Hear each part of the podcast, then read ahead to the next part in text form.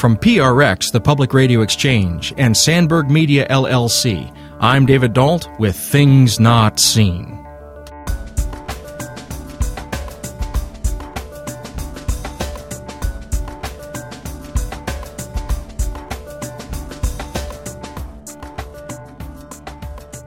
On today's show, they say the two things that you shouldn't talk about are religion and politics.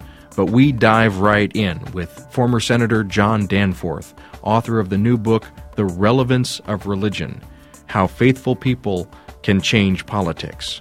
We talk about his career as an ambassador and a senator and his work as an Episcopal priest. Stay tuned.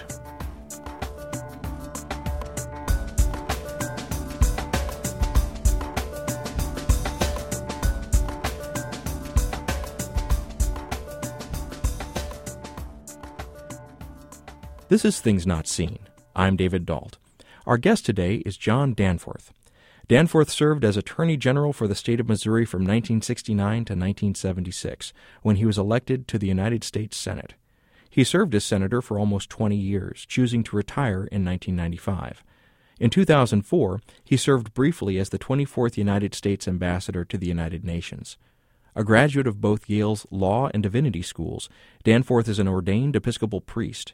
In 2006, Penguin published Danforth's book, Faith in Politics How the Moral Values Debate Divides America and How to Move Forward Together. Danforth is a Republican who, in the book and later interviews, has raised criticisms of his own party and their alliance with the evangelical conservatives. His new book is called The Relevance of Religion How Faithful People Can Change Politics. Senator Danforth, welcome to Things Not Seen. Thank you very much, David. As I mentioned in my introduction, uh, you attended divinity school and were eventually ordained to the clergy, but ultimately you decided not to serve a parish but rather to enter politics.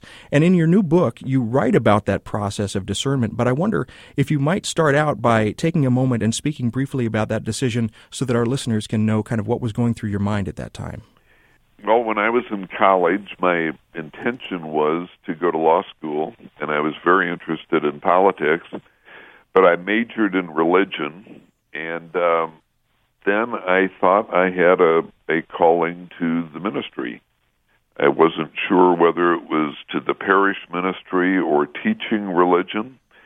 So I went to Yale Divinity School, uh, intending to to pursue that course. And not very long after I got there, I I realized that it was not a fit for me. That I was I didn't have the the temperament to be a good parish pastor, and I didn't have the theological kind of mind to be a a teacher of religion.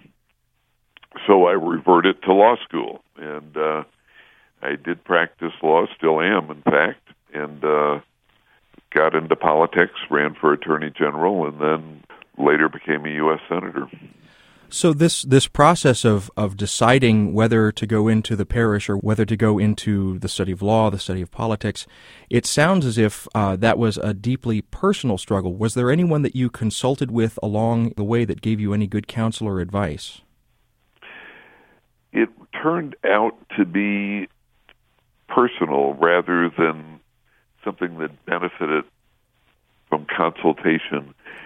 I went into to talk to a um, professor at Yale Divinity School to seek his counsel, and it, he really gave me short shrift. So uh, I was kind of left to, you know, it was a very, very personal decision. But I think that's true with a lot of, you know, what course is your life going to take? It's it's what feels right. It's a kind of a sense of of you know what your heart tells you, and and uh, that's the way it turned out. Did you find uh, along the course of your political career that your theological training was a hindrance or it was a help? Well, I I never saw a direct connection between you know my faith and the and the practice of my politics in in any sort of issue specific way. I think that when you're in politics or when you're in anything else in life, you're the totality of yourself. You know, you don't. So if you're if you're a person of faith, you don't check your faith at the door wherever you are, but nor do you try to translate it into some sort of specific agenda that you're trying to push on your constituents. So, yeah, I mean, I think it clearly informs who I am and what I was when I was in public life, but not in a, okay, here is here are God's instructions on how I should vote in the U.S. Senate or anything like that. Well, and I hear clearly you saying that your your theological positions, your religious convictions, you didn't see a bright line between those and any specific agenda or decision that you made. And I think that goes that goes hand in hand with, with some statements that you've made on many occasions where you say that religion has a role to play in civic life, but you're always careful to point out the importance of humility when people of faith enter the public sphere. And I'm wondering if you could expand upon that notion of humility in light of what you're saying about your own personal commitments. I think in politics it's it's really important and not just for people who are professionally in politics, but for all of us who are citizens and we're interested in in in what's going what's going on in the world. Because I think one of the problems in politics is when people take the position that all right I'm right you're wrong. And um, I I have a monopoly on truth and it's particularly bad when people think well my agenda is God's agenda and yours is not I'm on God's side therefore you're not on God's side. And so there's no possibility of real give and take, and there's no possibility of compromise. And I think that politics gets broken, and I think it is broken today. I think it's broken because people have, a lot of people who are very active in politics have these unyielding agendas and uh, they oppose any sense of compromise. They impose litmus tests on their politicians so that there's no give and take. And politics, if it works, is the world of give and take. I mean, that's what it is. It is the art of compromise. It has to be uh, in order to function, and that's how it was structured by the framers of our Constitution we have this this this requirement for self governance that we enter the political sphere with an intention to compromise. But a few years ago, I was I was li- dialing around on the radio, and I happened upon Rush Limbaugh, and I uh, was listening for a few minutes, and he basically raised the issue of compromise. And he his point a couple of years ago was that it was a non-starter, and in, in effect, he said how can you compromise with error? How can you compromise with policies that are clearly wrong on their face? He said there's nothing to compromise with. I think he speaks for a lot of citizens right now. They they have echo chambers on the left and on the right, and they're convinced that the other side is either evil or crazy. So, how do we begin to rework the basic fabric of distrust that permeates our political discourse right now?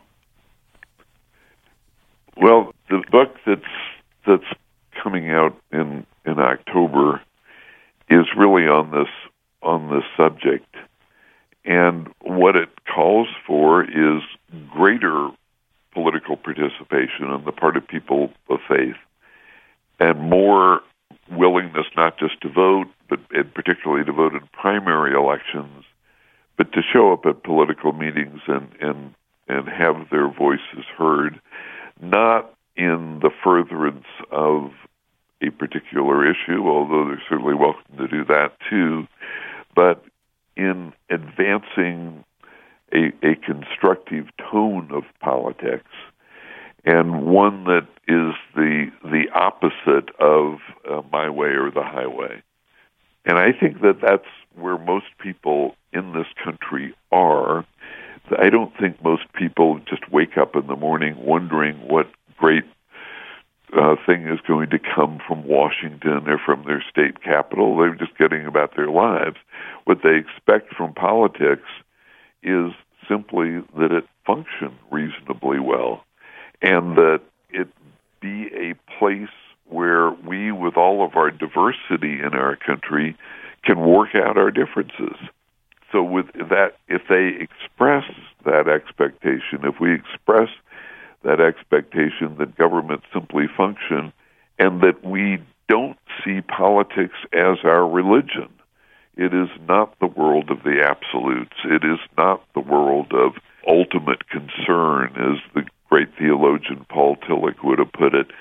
It is just politics. It is simply politics. It is not, we don't make idols of our religious positions. And I think if we were to become more vocal in stating that, and stating that that is our expectation, and that we do expect compromise in politics, or else things just fall apart, then I think we've got something to say. For the benefit of our listeners, could you take a moment and explain how you understand the concept of the separation of church and state? Religion in politics has a tendency to be very divisive.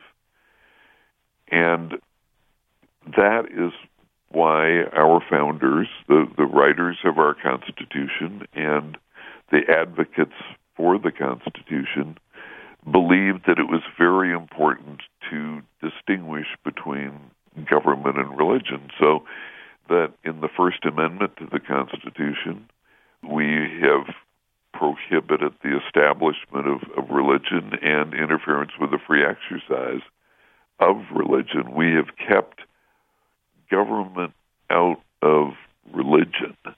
And the the other side of that coin is to be very respectful of the role of government and not have religion entangled in government. This is Things Not Seen. I'm David Dault. We're speaking today with former U.S. Senator and Ambassador John Danforth. He's the author of the new book, The Relevance of Religion How Faithful People Can Change Politics. We'll be back in a moment. This is Things Not Seen. I'm David Dault. We're speaking today with former U.S. Senator and Ambassador John Danforth. He's the author of the new book, The Relevance of Religion How Faithful People Can Change Politics. Senator Danforth is also an ordained Episcopal priest, and we're talking about how he integrates the life of faith and the demands of politics. Well, and I want to stay with this for a minute because in your book, The Relevance of Religion, you make a very interesting observation about the theologian Reinhold Niebuhr. And you point out that Niebuhr says that the Gospels give us, uh, at least as Christians, give us a very clear commandment, what you are calling and others call the love commandment. Niebuhr says that if we tried to enshrine that commandment into law, it would create injustice rather than justice. Reinhold Niebuhr was really the great American theologian of the 20th century. And he said, first of all, as a realist, you can't really legislate the love commandment specifically. And if you did, it would be uh, it would lead to injustice. For example, if you took the position, say, turn the other cheek, turn the other cheek to crime, to violence, turn the other cheek to aggressiveness on the part of other countries that are trying to push their weight around, the result would be that the strong would always win out over the weak. So you can't draw a political strategy out of the love commandment, but he said that the love commandment should be something that influences how we think about politics and how we go about government. So that the love commandment would say, all right, we have to live together as a country. We have to honor each other. We can't just be all out for ourselves. It can't be, you know, what can I grab out of the rest of the country or as Kennedy used to say, you know, that what don't ask what your what your country can do for you, ask what you can do for your country. Well, that sort of not just in not just advancing your own cause at the expense of everything else would be how the love commandment would influence how we go about the business of government. But if we tried to really put it into law, sort of legislate the love commandment, it wouldn't work. Um, they're sometimes referred to as those that hold a dominion theology, and they tend to be on the right of the political spectrum, and they they almost want to literally enact uh, divine or or uh, Old Testament law into civic law. And if I'm hearing you correctly, your caution to them would be that that will always backfire. but that instead what we should be doing, and again, correct me if I'm if I'm hearing you wrong, but what we should be doing is is using these commandments, using these these laws that we learn as Christians and followers of the Bible. Uh, we should be using those to influence our hearts, and then let our hearts, so influenced, begin to to filter our politics. Have I heard well, you correctly? I, I think there's a difference between the tone of politics and um, and the details of a of a legislative agenda. And I think that whether not just people on the right, people on the left also, and the people who've written in this in, in this way that you know they really believe that their faith directs them to a specific point of view. And people on the right have it with regard to social issues. People on the left have it with regard to, say, government spending and tax policies. So it's possible either on the right or the left, and it happens on the right or the left, for people to to try to enshrine their understanding of religion. But it, it's not it's not the way to go, go about politics to enshrine anything. Well, Senator Danforth, your earlier book, Faith in Politics, was in some ways very critical of the role that religion has played in politics over the last 40 years. And you also write that your intention with this new book, The Relevance of Religion, is to give us a more positive account of the role that religion might play. So, for our listeners who've not read either of these books yet, what are the main criticisms that come from the first book, Faith in Politics, and what are some of the positives that you are, are putting forth in this new book? The first book was written 10 years ago, and it was um, a response to the divisiveness of religion and politics and how wedge issues had been developed, you know, from religious perspectives, and that they were used as wedges. They were used intentionally to energize the political base, particularly of the Republican Party, and to divide us as a country. And that that was the point of that book. And other people at the same at the time were writing about the danger of the entanglement of religion and politics. This book is written really from a different slant, and it is that if you think politics today is broken, and I think almost everybody thinks it is, it's just not working. If you think politics in America today is broken, then what can people of faith bring to it to try to mend it? Or what approach can we take, no matter where we are on the political spectrum? We can be liberals, uh, conservatives, Democrats, Republicans, whatever we are in politics, is there something in common, a point of view, a perspective we can bring on politics that is is healing and mending to the current broken state of it?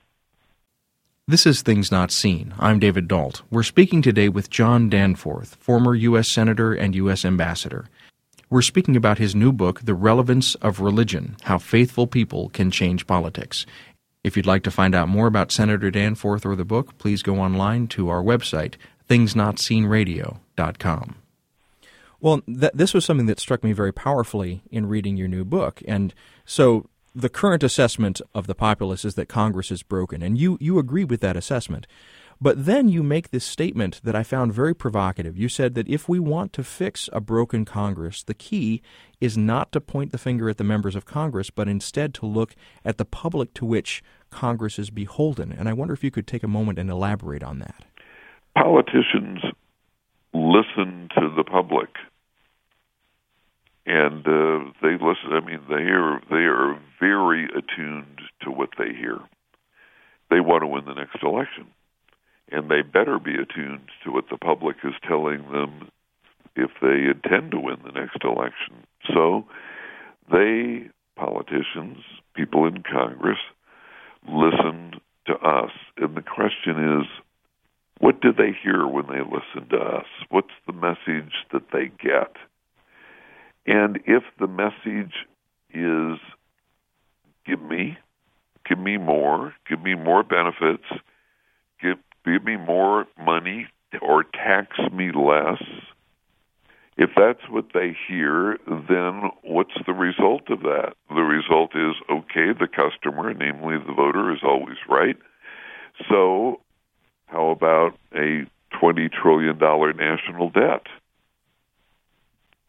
And then what they hear from the most active people in politics, that is, the people who vote in primary elections, the people who show up at town hall meetings, and the people who are on talk radio, what they hear is don't compromise, don't give an inch, you know, read my lips, no new taxes, that kind of thing.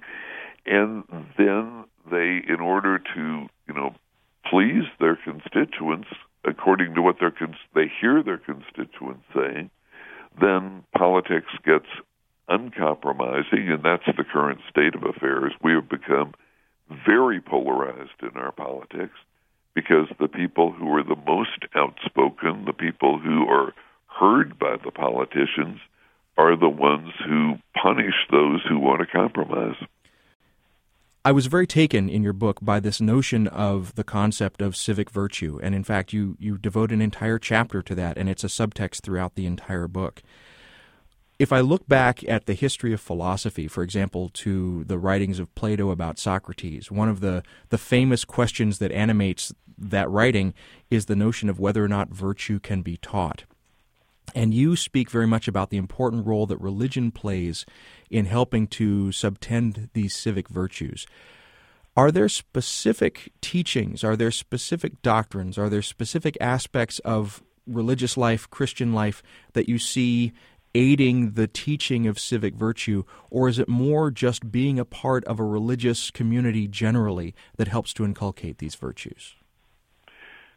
Well, I think it's both. I think it's I think it's the message, and I think it's also it's also the community.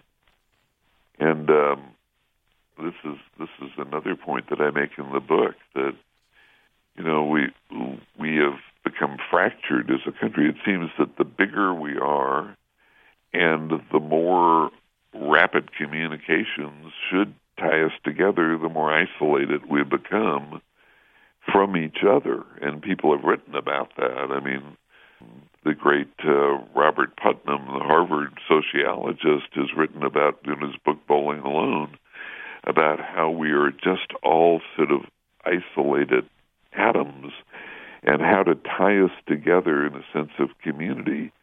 And he also wrote a book, co-authored a book called American Grace about the role of the religious congregation not just in tying the congregation together, but binding us, building what he calls social capital, binding us together as a country, so or a community. So I think that it's both and. I think it's both the message, and I think it's participation in in the community of the faithful. If you're just joining us, this is Things Not Seen. I'm David Dault. We're speaking today with John Danforth about his new book, The Relevance of Religion How Faithful People Can Change Politics. Danforth is an ordained Episcopal priest, and for 19 years he served as the Republican senator from the state of Missouri. We'll be back in a moment.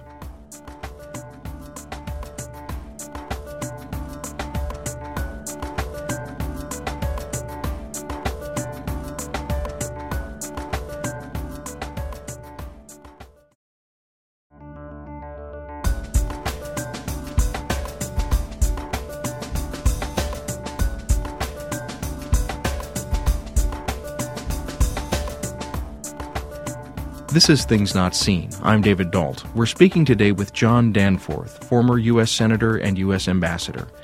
We're speaking about his new book, The Relevance of Religion How Faithful People Can Change Politics. If you'd like to find out more about Senator Danforth or the book, please go online to our website, thingsnotseenradio.com. So, what I'm hearing you saying is that Congress, by its nature, is responsive to the voice of the voters and they will they will work to give the voters what they are asking for. And I want to be very careful in what I'm about to say next because I don't want to sound at all like I'm comparing uh, voters to children. But the the the example that came to my mind is my own two children. And if I were to ask them right now what they wanted most at any given moment, their answer would probably be more television, uh, more sweets, and less of less of the things like broccoli that are going to be good for them. Part of my job as a parent is to help to teach them to make better choices and to voice better choices. And again, I want to be clear I'm not comparing voters to children and I'm not saying that the government or that what we're what our task in civic life is is to be paternal, but it sounds like what you're saying is is part of the task before us is to educate voters to make better choices about what they demand and ask of their representatives. Have I heard you correctly? Yeah, and and how this I mean, the title of the book is The Relevance of Religion. Well, what is a one of the principal messages of religion is that it's not all about me.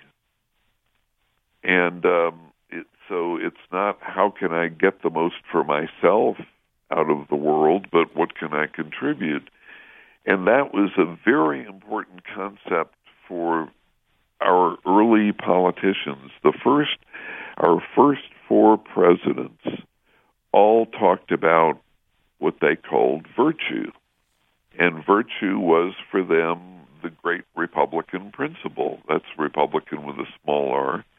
It was the great principle. And on on that principle of virtue hung the future of the country. Uh, we depended on virtue they had a, a meaning of virtue that was a little bit different, maybe included personal deportment, but it was also virtue for them meant the primacy of the public good, the common good, putting the common good above just what's in it for me.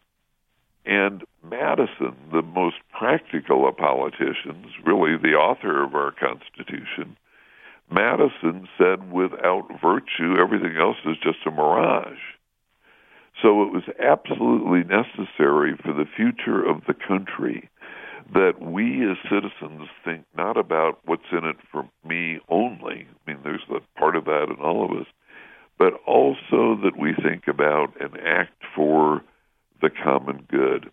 That notion of virtue pretty well vanished after the first four presidents, and it had an occasional uh, outcropping. Kennedy's inaugural address about, you know, ask what you can do for your country, that was an expression of virtue.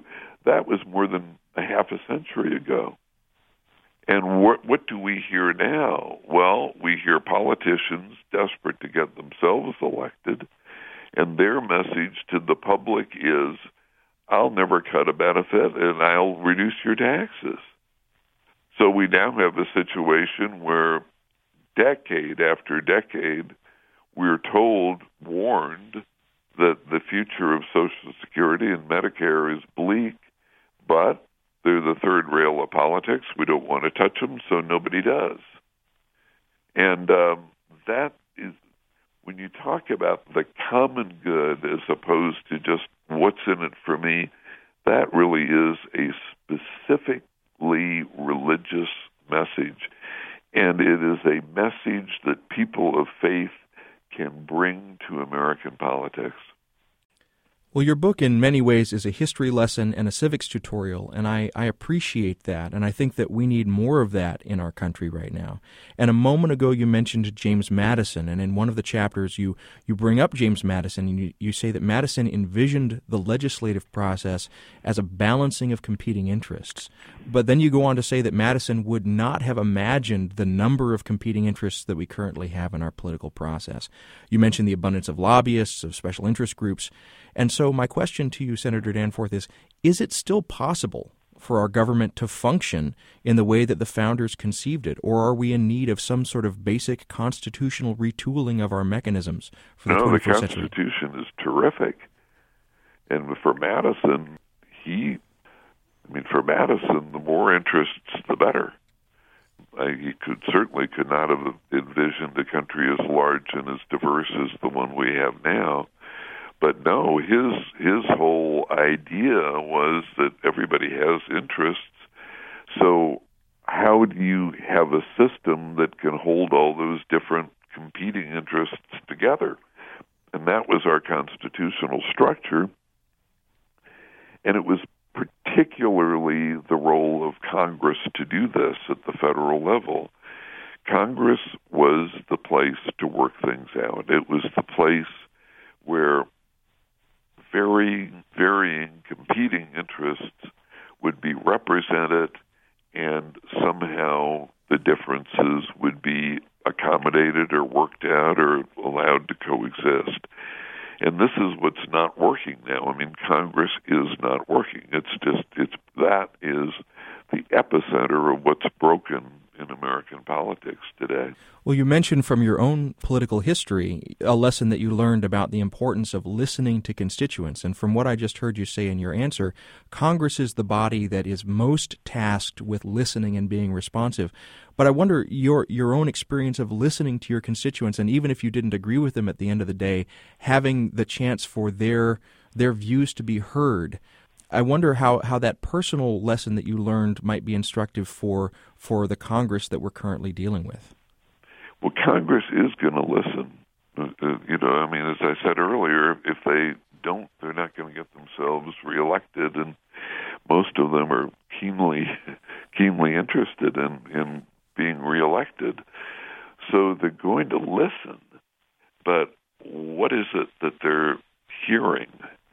And I think right now the what they're hearing is from the activists, from the people who do vote in primaries, and what they're hearing is, you know, the sort of extreme positions, unyielding positions, and the result of that is that there is real gridlock now in Congress. There's a an inability to work things out because the people they're hearing from are saying don't work things out. We've seen a resurgence of politicians in the last two election cycles claiming to be libertarians or at least espousing libertarian principles. And in your new book, you make the claim that the core value of libertarianism, which you classify as self interest, you say that's antithetical to religion as you understand it. So help me help me understand what you mean by this. Well, uh, if you read libertarians, their philosophy is self interest. It's all about me. It's not about community. It's not about the good of the whole. It's not about the common good. It's about advancing myself. And disconnect me from government, disconnect me from society. I am my own person and I am going to pursue my own interests at the expense of everybody else. I think most politicians who profess to be libertarians, if they were pressed on it, they would say, well, that's really not what I meant to say. What I meant to say is I'm not only conservative, I'm very, very conservative. But the philosophy of libertarianism is is a disconnect between the individual and the society as a whole. And that, I think, is antithetical to religion. It is the meaning of religion is to bind us together. That's the meaning of the word. Doesn't often, doesn't always act that way, but that's the meaning of what religion should be. And I think that anything that exalts the individual to the point where there's a disconnect with the with the good of the whole is antithetical to religion. You have been a senator, which means that you have been at the heart of the, the process by which we make laws for our self governance. You also are an ordained Episcopal priest, and you have you have presided over the Eucharist, which is the central ritual of a religious practice for, for Christians. And I wonder how do, how do you sort of see these things together or separately? I think that the point of government is to hold together a big country with all of its differences and different kinds of people. And the point of politics is to make that possible and not to split us apart, but try to find ways to hold us together. I think that's what government should be and what politics should be. to me, the I always, when I celebrate the the Eucharist, I always invite people to. I, I always say this is this is not the table of the Episcopal Church. It's for all God's people, and please feel welcome here. And I I think that it's the communion of of all people, and and that's how I view it. Now there are different views of communion of the Eucharist. There are people who are very exclusive about it, and they have biblical citations that they point to. But my own view of it is that it's very inclusive. It's God's table. It's a common table, and it's it brings people together rather than pushes them apart. This is Things Not Seen. I'm David Dault. We're speaking today with former U.S. Senator and Ambassador John Danforth. He's the author of the new book, The Relevance of Religion How Faithful People Can Change Politics. We'll be back in a moment. If you're just joining us, this is Things Not Seen. I'm David Dault. We're speaking today with John Danforth. He's former senator and ambassador for the United States, and he's an Episcopal priest. He's the author of the new book, The Relevance of Religion How Faithful People Can Change Politics. If you'd like to find out more about Senator Danforth or the book, please go online to our website, thingsnotseenradio.com. Well, Senator Danforth, you were involved in the rise and the careers of John Ashcroft and Clarence Thomas. And uh, I'm using that as a background for asking the question about the the controversies that we've had over the past year or so, particularly regarding religious liberty issues, if we look at the Hobby Lobby case and others, the Supreme Court has made some decisions about the practice of religion in public that have angered some people and delighted others across the political spectrum, and each decision has sort of uh, ignited different different populations of joy and sorrow. And I, I, I wonder if you wouldn't mind drawing on both your religious and your legal expertise to sort of look at the landscape of the last two to three years of religious liberty issues and sort of give us your take on what you think both the trends are and, and what has what has been the good and the bad to come of that. Well, I think that you know if you read Supreme Court decisions that there is according to how the Supreme Court has read the Constitution, government does have the power to trump religious practices. Not religious beliefs, but religious practices. But my view, and I think it's the prevailing view right now in Congress, is that while government has that power, it should be very reluctant to exercise that, power, that power unless it's really necessary to do so. And if it can accomplish its reasonable ends, government can accomplish its ends in a way that allows for religious freedom, it should do so. So that's my view. I I thought that the Hobby Lobby case was correctly decided, and I thought it was correctly decided because it it reasoned that the the exactly the same ends of government, purposes of government, could be accomplished without imposing on the religious practices of those who just were uh, had a, had a different uh, religion. I, I think that I thought that that was the right approach. I wonder if you'd, you'd reflect for a moment on the importance that you see of protecting both majority religious practice but also minority religious practice. Yeah, well, the Constitution was not written to protect majorities. It was written protect, to protect minorities. And I think that this the same goes with proper deference to religious practices where government can defer. And it's not always going to be able to do that. There are minority groups that say that polygamy is not just part of their religion, it's central to their religion. But uh, it's long been held by the Supreme Court, and I think it's right that, okay, that is one thing we're just not going to have in this country. So the the power of government to outlaw polygamy uh, is there, and it's a reasonable power for government to exercise. It's you know you, you you have to have a country that that operates and functions and has some values which can be imposed by by active government.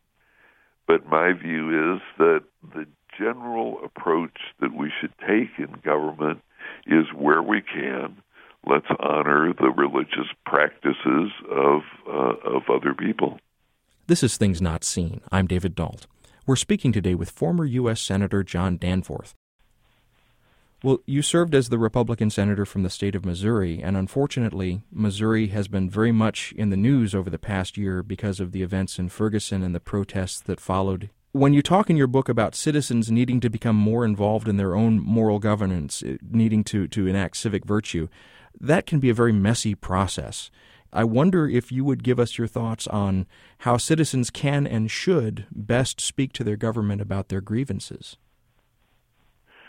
there are a lot of ways to communicate with people in government. Most people in Congress and I think in state legislatures hold what they call town hall meetings. I sure did when I was in the Senate. And uh, you just send out invitations to everybody in various zip code areas and say, you know, come in and and um, give me your views, and I'll tell you my views, and you have interaction. So I think that there are a lot of forums for people to um, communicate with people in government. As you look back over your political career and your career in, in the parish, what continues to frustrate you? I think right now, I do think politics is broken, and, and I do think that Congress is broken, and that we've got to fix it. And um, I think this is generally held understanding that it can't we can't do anything. It, it's just people setting forth their unyielding demands or their positions on this and that, and then total blockade. So that, for example, in the Senate where I served, one one sitting senator told me not long ago. He said, "We don't do anything.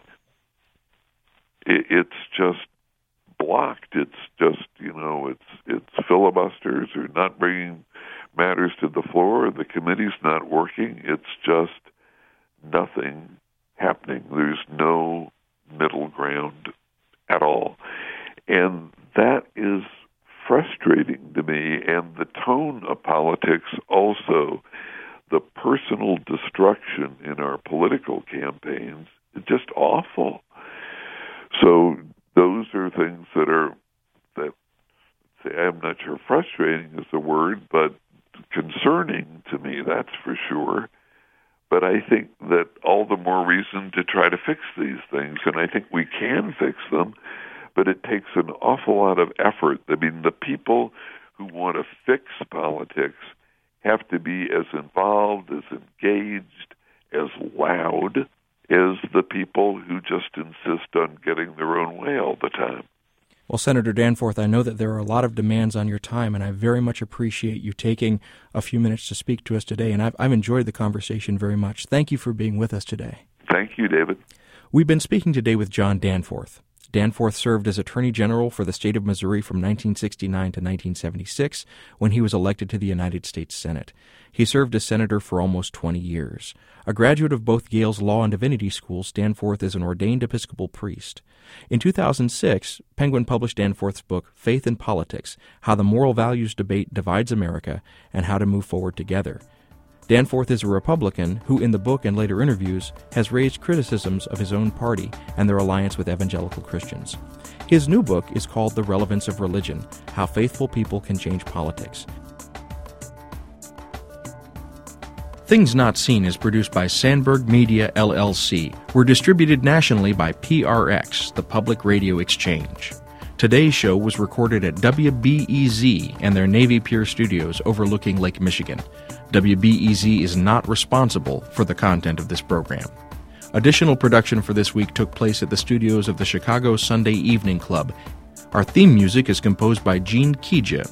Mary Gaffney engineered the show. You can follow us on Twitter at Not Seen Radio. Visit us on Facebook and like our page to receive regular updates about the show and find out more about our upcoming guests. That's facebook.com slash things not seen radio. And you can sign up for the free podcast, listen to old shows, send us an email, and learn more about our guests if you visit us on the web at thingsnotseenradio.com. I'm David Dault, and we'll be back next week with more conversations about culture and faith. Please join us.